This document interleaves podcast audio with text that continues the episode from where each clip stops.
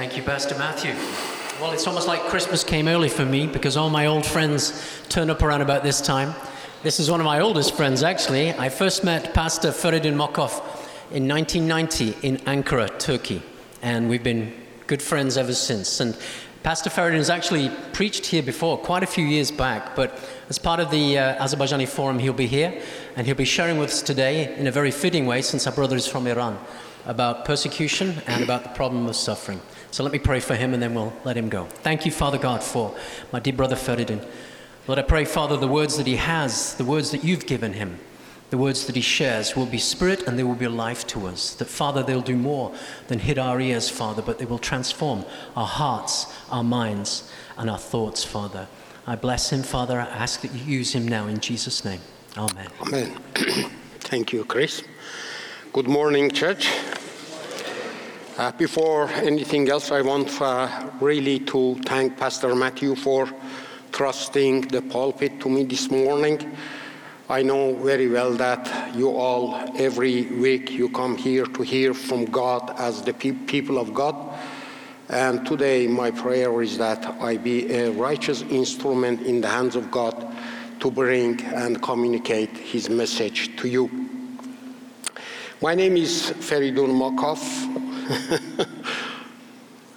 you should remember the name. Today it's a name, but tomorrow it might be a legend. Then, no. yeah. Uh, my profession is Bible translation. I'm doing it for more than 35 years. And my passion is church planting, evangelism, teaching, and all sort of those things. But doing all these things, actually, my mission statement is so simple. In following Jesus, my mission statement is this to make Iranian Muslims Christian. And this simple vision statement, as a matter of fact, brings us face to face with the demonic regime of Iran who has hostile reaction against whatever is good in the world. It's not just Christianity. It's whatever is good for the people of Iran. They have been involved in it, and we are face to face with it, with the good news of the Bible. We believe that the Bible is the only hope for our people in Iran to bring this tyranny down and we will do it. We are looking forward, and I'm so sure that by the defeat of Islam in Iran, the backbone of Islam in the whole area, Middle East and Central Asia, will come down. So we are not scared of Islam. As a matter of fact, we are, we are face to face with it. And with that one, obviously, there are persecutions, there are a lot of raids to our cell churches inside Iran. There are a lot of arrests, imprisonment, and a lot of our people from Iran, they have left whatever they have and they have fled to surrounding countries, mostly and mainly Turkey. And I want really you to pray for the people in Turkey, for the Iranian asylum seekers in Turkey, because it's dead end for them. United Nations has closed down the office there, and everything is now in the hands of Turkish police, and Turkish police is the one deals with the cases of Iranian Christians coming from Islamic background. And that creates a lot of fear and dead end. At one time in the future, I'm going to appeal to you to stretch your hand, helping hand, sponsoring our people there to bring them out of that wilderness. So, persecution is not something that we are not familiar with. It's not a new thing for us, but I believe that it shouldn't be a new thing for you too because the Bible says so clearly that in 2 Timothy first, uh, uh, uh, chapter 3, verse 12, anyone who wants to live a godly life will suffer. And when I look at this verse, I see so clearly that the emphasis and emphasis of the verse is on godly life, the kind of life that is based on biblical values, that is based on the values that actually it's worthy of dying for, worthy of going into persecution under persecution. I don't see any hint of spec- uh, specific geographical location like Iran or any particular political group like Islamic regime or democratic regime or whatever. In this fallen world, wherever and whenever you want to live a godly life, you will suffer. Therefore, this morning you need to ask yourself where are the areas that I am under suffering in my community, in my home, in my country, because of my life, living a life, a godly life, because of the life that is based on biblical values.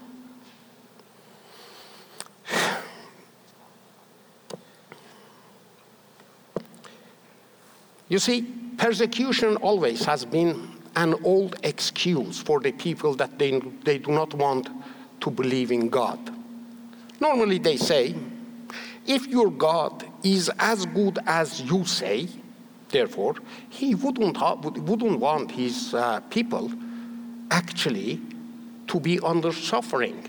He would want them to have a prosperous life. And if your God is as all powerful as you say, then he is capable of actually doing it. And since the people they suffer and still there are sufferings in the world, therefore your God neither is good nor powerful or both of them. And that's an excuse for these people not to believe in God. When you hear this word from them, initially it comes to you logical, especially when yourself you are in the midst of some sufferings. It comes logical. Oh, yes, probably they are correct, but they are not correct. The only thing you, you need to do is to put their presuppositions under question mark, and you will see that they are actually starting from the wrong point. But really, the sufferings we have in the world, from where it's coming? The truth is, none of the philosophies, none of the religions have been able, as a matter of fact, to tell you where the suffering comes from. All of them, they are just confused. Let's look at Islam. Islam tells you that suffering is destined for you by God. The only thing you need to do is to obey the will of God, and something good will come out of it. Hinduism tells you basically what goes around comes around. You suffer now because you have been bad in your previous life. Now suffer. and in the next one, maybe you will get a good one. Buddhism, which is uh, a philosophy rather than a religion, tells you that all suffering comes from the desire to have. Kill the desire, and then the suffering will end. It means that you kill the main course of your life. Panentheism, it tells you that, oh, God is in everything. Uh, if God is in everything and everywhere, then good and evil is meaningless. Suffering is meaningless. And naturalism tells you that beyond this world, don't look for your answers. Whatever you want is inside this world. Therefore, who is going to define for you what is good and what is bad? What is evil? What is suffering? Who is going to define it for you? You see, all of them, they are chasing their own tail. Neither philosophy nor religion has been able to tell you what suffering is and from where it's coming. As a matter of fact, we will understand suffering and persecution in the world when we believe that there is a God. It's only the Bible, as a matter of fact, opens up and makes it clear that what is suffering and from where we get the suffering in this world. This point that these people they make that you see there is suffering in the world and because of that God cannot be good or powerful, it's wrong. It, it might sound logical, but not everything that sounds logical is true.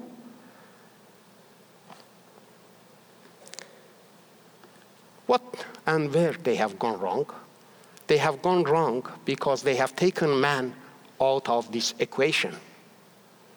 They have taught man as a puppet, as someone who doesn't have any will and who doesn't have any saying in this equation. Therefore, we need to understand that to destroy the suffering in the world and put an end to it the way we want as human beings, it's impossible for God. Because the source of suffering is not God, but the source of suffering is man himself. Probably you all know the creation, how God created a wonderful, so good creation. He made everything in order. He brought up order from chaos. And everything was good, and shalom was reigning on the creation. And suddenly man decides that I want to have a life dependent of God, separate from God. And therefore, you have heard so many times that what happens to man? The separation of God and man from each other puts man in a condition that he is lost for everything. He has now a lot of questions without any answer to them. And that lost situation, that lost condition, God calls it sin condition. Therefore, sin is not doing something wrong. Sin, sin is being in a wrong situation towards God. So, at this sin situation, shalom is not there anymore. Nothing is working as it should. And now disorder, like a virus, has come to the ordered creation of God. So, with that one, we have suffering. We suffer because we live in a fallen world. We suffer because the world is now running by wrong values. But really, such a powerful God, such a good God. Is he going to stand and do nothing? As a matter of fact, the atheists on this point are right. This God cannot stand idle in front of such suffering. Therefore, he has to do something about it, and he has done. But not the way man wants. Because if you destroy the suffering without bringing man from this wrong uh, condition to the right one, it would be useless. Because again, he will start new types of suffering in the world. So the first thing God has to do is to correct the situation from its root. That's what the Bible says. If you look at the Bible, could you please listen? in Romans chapter 5, 1 to 5, we read this. Paul writes, Therefore, since we have been justified by faith, we have peace with God through our Lord Jesus Christ. Through him, we have also obtained access by faith into this grace in which we stand, and we rejoice in the hope of the glory of God. Not only that, but we rejoice in our sufferings, knowing that suffering produces endurance, and endurance produces character, and character produces hope, and hope does not put us to shame. Because God's love has been poured into our hearts through the Holy Spirit who has been given to us. In these five verses, Paul actually says to us what God did because we have been justified by faith. We have shalom with God. We have peace with God because of our Lord Jesus Christ. Justification. We have been justified. This word is much more of a judicial word. It means that in the court of God, we have been declared not guilty. Not that we had not been guilty, we are guilty. The reason we have been declared not guilty is because someone else has paid the price. Someone else has paid the debt that we had to pay. Do you remember Jesus on the cross? What he said when he was dying? It's finished. In Greek, tetelestai. This is a banking word. When you owe something to someone or a, an institution or a bank, and you take money to pay your debt, so they take the receipt and seal it fully paid. Tetelestai. That's what Jesus said on the cross. Tetelestai, fully paid. Now we are without debt.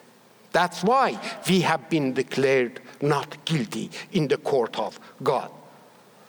But why God does such a thing? Paul says, because of the faith in our Lord Jesus Christ. Faith, pistis. it means believing. You all had believed that this morning there is a service.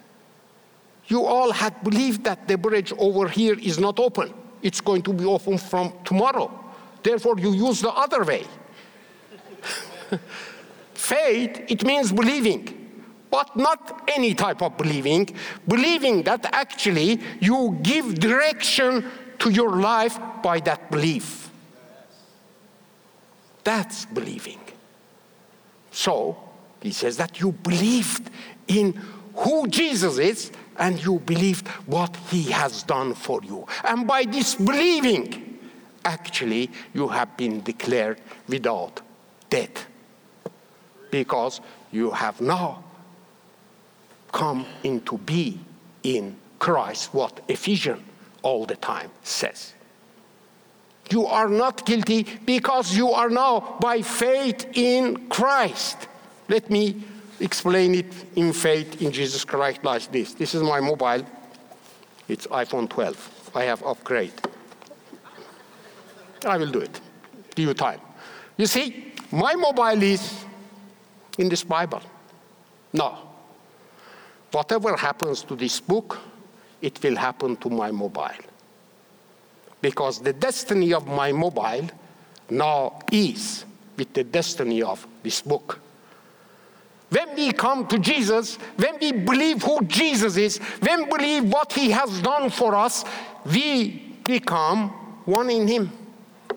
United with him. So our destiny is actually united with the destiny of Jesus. And in Ephesians, it says that we were dead in our sins, but in Christ we have been raised. We have been raised. We were guilty, of course, but because we are in Christ, we are not guilty anymore. We have been saved through faith, through believing who Jesus is and what he has done for us. And it says that now we are in the right position with God. We were his enemies, but not anymore. Now, between us, there is peace because we are not in sin condition anymore. And Paul continues and says that not only that, but we have obtained access. We have obtained access. Porosa. It has got two meanings in Greek. First, bringing someone into the presence of the king, not to be punished, not to be judged, but to be actually honored. And the other meaning is the port. The port that actually the ships they come and take refuge there from the storms. So Paul says that we have been declared not guilty, and not only that, we have been justified by faith, not only that, but now we have access to the presence of the King. And from the storms of life, now we can come to the secure port and over there take refuge. And this is justification by faith. And that's a gift. We receive it without doing anything, just believing in Him. It's a gift, free. a lot of people, when we come to this point, they say, Ah, oh, that's great. This is what I need. But they don't forget that actually receiving this grace, receiving, receiving this gift, it brings with itself the responsibility of putting ourselves in the discipline of grace. We cannot separate them from each other. Receiving grace will bring the discipline of grace, and we need to accept the responsibility we have. And what is that? It means that what we are going to do is to be an instrument in the hands of God for doing whatever is good in this world. You know, if you remember in chapter 2nd of Ephesians, from 1 to 10, Paul talks about being justified by, by, by, by, by faith, just raised us, and we are sitting in heaven with Christ. And then he talks about what we were and how God is going to do the changes in our lives day by day through the power of the Holy Spirit which is in us. He will change us every day, and our character will change day to day, becoming just the character of Jesus. Yes. So, for being a good instrument in the hands of God and doing what He wants to do in this world, which will be through us, first, He needs to do something for us, which He has done justification by faith. Jesus died on the cross. He paid our debt in full. But then sanctification. We have to allow Him, we have to allow the Holy Spirit to work in us and change us day by day. And that's the discipline we are actually giving ourselves into it. And what happens? All this process, it changes our view towards suffering that's why Paul says that, you know what? I am not only rejoicing in what God has done in me and what God has really, through His doing in me, has changed me into His masterpiece so that I'm capable of doing good in this world, but even I rejoice in the sufferings it comes towards me because my view to the suffering is the same as God's view. I don't look at the suffering as if all suffering. No. Remember, Jesus said that in this world there will be a lot of sufferings for you. He said that I'm sending you like sheep among wolves. Anyone who wants to come after me, let him take his cross. And all those verses. We knew all these things before, and we know that in this world there will be a lot of tribulation for us because we live our lives against what the world actually asks us to do. So it's a part of our Christian life wherever we are. So, Paul says that in all suffering, thlipsis, whatever you call it, any kind of suffering. Take it from the governmental, take it from the community, take it even from the suffering we have in ourselves, pains and everything. He says that, you know, we know that all these things, they are there because they are a part of our discipline, because God wants to change us to the type of people He wants us to be. And because of that, He says that this gives us endurance. Hupomene. this is really a very nice word, good word in, in Greek. It's this endurance, this bearing all this suffering, is not that you don't have any other choice. You are stuck there. You have suffered, you have to suffer. Sometimes you say, suffer. Why? Because you don't have any other choice. No, it's not like that. We chose to suffer. We choose to suffer because we know what is it going to do in our lives. Actually, this endurance, looking from the victory point of view, already you see yourself victorious. And in that stand, victorious stand, actually you endure whatever comes on your way.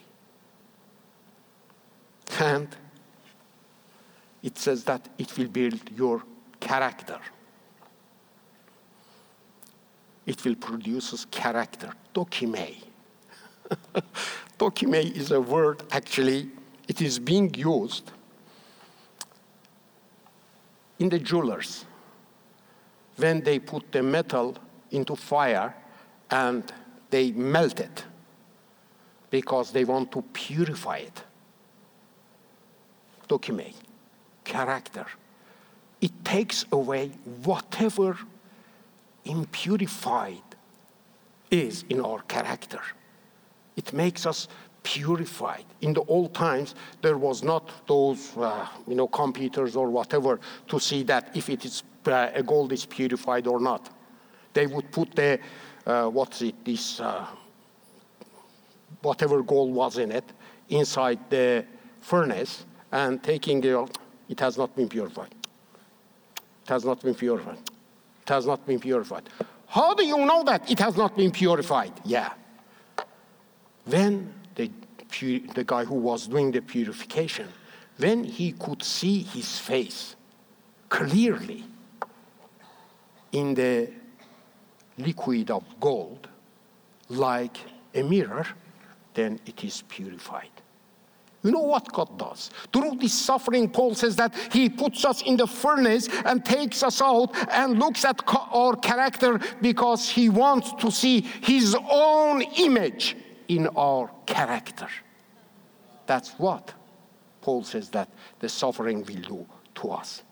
And this one, as a matter of fact, when you see that you are a changed person, when you look at yourself and you see that your character has been uh, changed, it creates hope in you. Hope. And that's unperishable hope. You look at heaven, no matter what is going to happen, no matter what is going to happen in the world, you have a hope that no one is capable of taking it from you. Why? Because of the Holy Spirit, that He is in you and working in you. So the question is Have I received this not guilty verdict?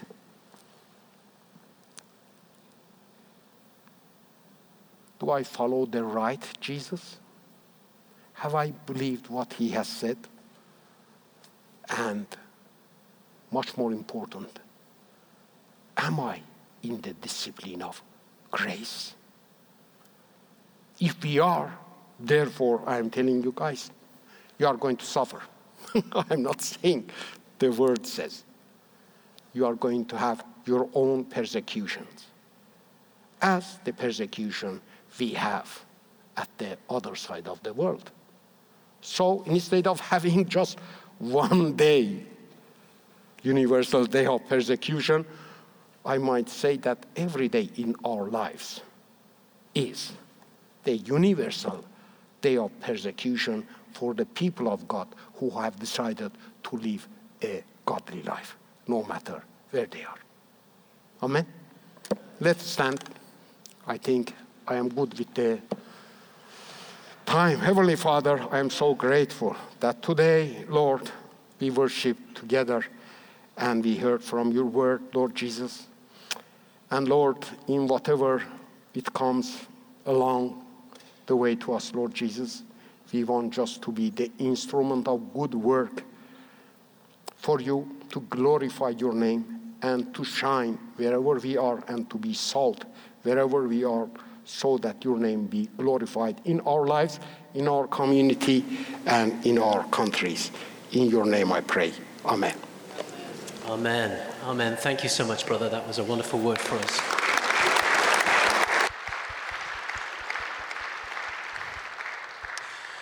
Well, I just want to round off by reminding us all that tomorrow, 6:30 in the Ministry Center, if you want to hear more from Nazira, from Feridun, and from others sharing testimonies, things about that worship time and prayer for the Azerbaijani people, you are warmly invited. It's an open meeting, so feel free to come. Other than that, the Lord bless you and have a wonderful day. Goodbye.